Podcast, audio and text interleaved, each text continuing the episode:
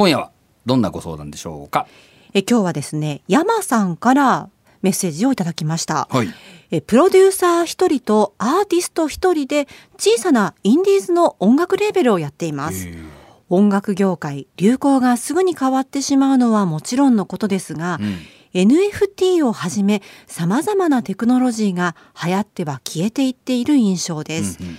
我々のような小さな組織はこういった新しいテクノロジーの流行に飛びつくべきなのかやめておくべきなのか判断軸やベストなタイミングを教えてほしいですということです。なるほど。NFT ってご存知でした？ノンファンジブルトークンそうそうそうそう 私もあの分かってるようであんまりよく分かってない部分もあるんですけれども、うんうん。え偽造不可な鑑定書所有証明書付きのデジタルデータということなんですね。はいはい。あの暗号資産仮想通貨とかありますけれども、それと同じくブロックチェーン上で発行したり取引ができるというものです。というやつですよね。はい、あの2021年3月ツイッターの創業者のジャック・ドーシーさんがですね、うん。出品しました初ツイート、うんうん。これがおよそ3億円で落札されるというようなねこともあありました世の中にはし。物好きがいるんですよね。そしてあのイーロン・マスクさんテスラのねが出品した音楽作品にも1億円の値がついなるほたという。ど。じゃあ山さんも1億円ぐらいを狙ってね考えてるんですかね。えなのかどうなのか飛びついていいのかどうなのかというところがはい今日の、えーご相談というところです。そうね。はい。これどうアドバイスいたしましょまああのこの新しいテクノロジーですよね。まあはいそれはいろんなものがまあまさにあのご質問にもあるように流行っては消えているということなんですけども、やっぱりこれをですねまあプラットフォームとしてこういろんなビジネスの基盤を作っていくみたいなことを考えるならこのテクノロジーについて考えなきゃいけないと思うんだけど、ええやっぱりそれはやっぱりこうお二人ですよねこれやっておられて、ねちょっとそこまではなかなか難しいと思うんですよ。なので当然そのあのアンテナを立ててですね情報収集して、えーこの NFT みたいなものがどういう可能性があるのかとかねじゃあやるとしたらどういうことが必要かみたいなことは考えておかれるべきだとは思うんですけども、うんこれをなんか無理してやっていくっていうう前にねう。はい。やっぱりなどんなあのインフラどんなプラットフォームどんなメディアが来ようともですね受け入れられるやっぱり自分あのアーティストさんもおられるわけですから、えーいい曲を作る。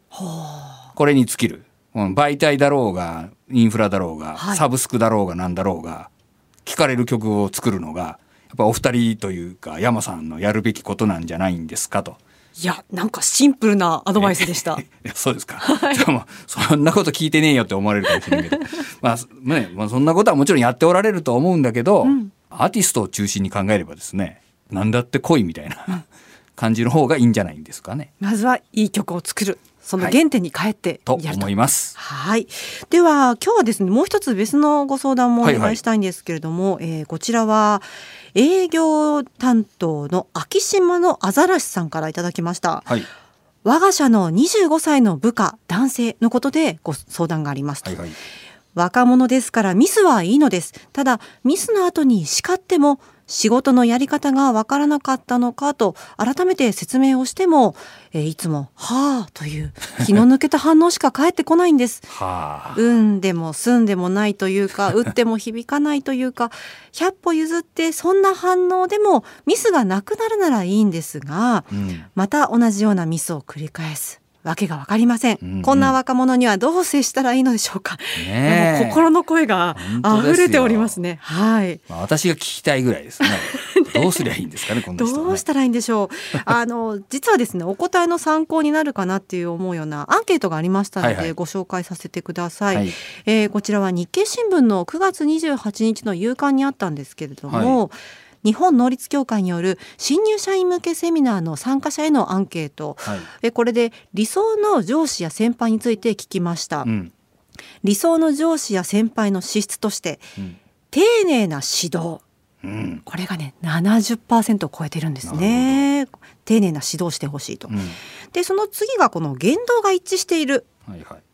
ねぎらいを忘れないうん。こういったことが先輩の資質として求められているようなんです。あの2012年ですから、まあ、10年前と比べますと、うん、丁寧な指導というのが大幅に上昇しまして、うんうん、で一方で前回30%台だった叱ってくれるというのは17.6%にも減少している。うん、叱ってはダメで丁寧に指導しろよまずはみたいな。はい、であの以前はですねその30%台だった情熱を持っているというのも 今回は9.5%。ああなるほど。だから情熱は別にいいと、まあ、いのもうざいからいいみたいな。そうそう。なるほど。怒ってくれなくてもいい、はいはい、丁寧にやってくれと。なるほど。いうことなんですね、はい、あとは抵抗がある業務についても、うん、えー、聞いてます。指示が曖昧なままとりあえず作業するっていうのが82.7%の人が抵抗があると、はいはい、知らない。人や取取引先に電話をかけるこれもね7割近くの方が何を言ってんだってい。う今日本中のリスナーが今怒り狂ってると思いますよ。電話ぐらいしろやっていうね。ね営業の方はやはり知らない人や取引先に電話をかけるっていうのはねそっからだろうみたいな。今あのね怒り狂ってる営業部長が多分1,000人は少なくともいると思います。70%近くの方がそれはやっぱり抵抗があるって答えてるんだそうです。まあね確かに。電話がに苦手というか、避けようとする若者が多いことは間違いないですね。あ、それはやはりうちでも感じますね。感じます。まあ電話しろよっていうのにメールメールで済ますみたいな。へえ。お客さんとかね。あ、そうですか。長尾さんも結構困ってますね。いや困ってはないけど。あ、困ってはない。いかがなもんかなと思いますね。うん、これ部下の指導ね、上司の方も大変だと思うんですよ。いや本当ですよ。ね。これはまああのこのご質問にまあお答えすると、はい、いたしますとですね、まあ、これはもうどうにもしようがないっていうかね、まあ、これはもうぶっちゃけ書いてあることが本当ならね、はい、まあもういる意味もないから こう引き取り願った方がいいんじゃないんですかというお話を、はい、まあこれはもうあの感情的になったらもうねパワハラだと、うん、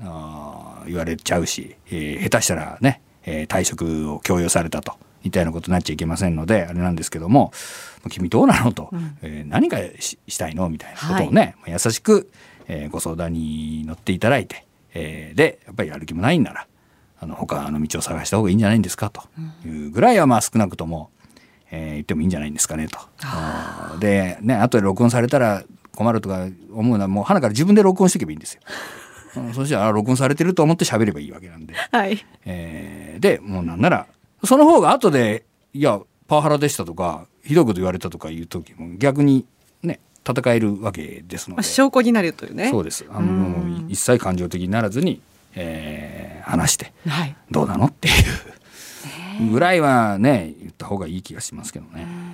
このアンケートによりますと抵抗があるところで、うん、あの指示が曖昧なままとりあえず作業するっていうことに抵抗があるっていう人がね、うん、80%超えてたわけなんですけれども、ねはいはい、だからこの電話をかけるのは何々のためででこれができるとこうなるよみたいなビジョンをこう一つ一つ示してあげるっていうのはどうでしょうね。うん。まあ多分その指示してる方から言うと分かんなかったら聞いてねみたいな。はいそんな感じじゃない？これやっといてで分かんないことあったら聞いてみたいな。感じなんだろうけど、はい、多分本人はその分かんないこと聞くのがまた嫌だから「なんだよ。やらせやがってよ」みたいな「何が聞いてよ」だよみたいな。で聞こうと思った時いないじゃんとか、はいはい、うん、そんな感じじゃない？いやと思いますね。多分お互いこうなんていうんですかねその説明が足りないというかもう掛け違いみたいな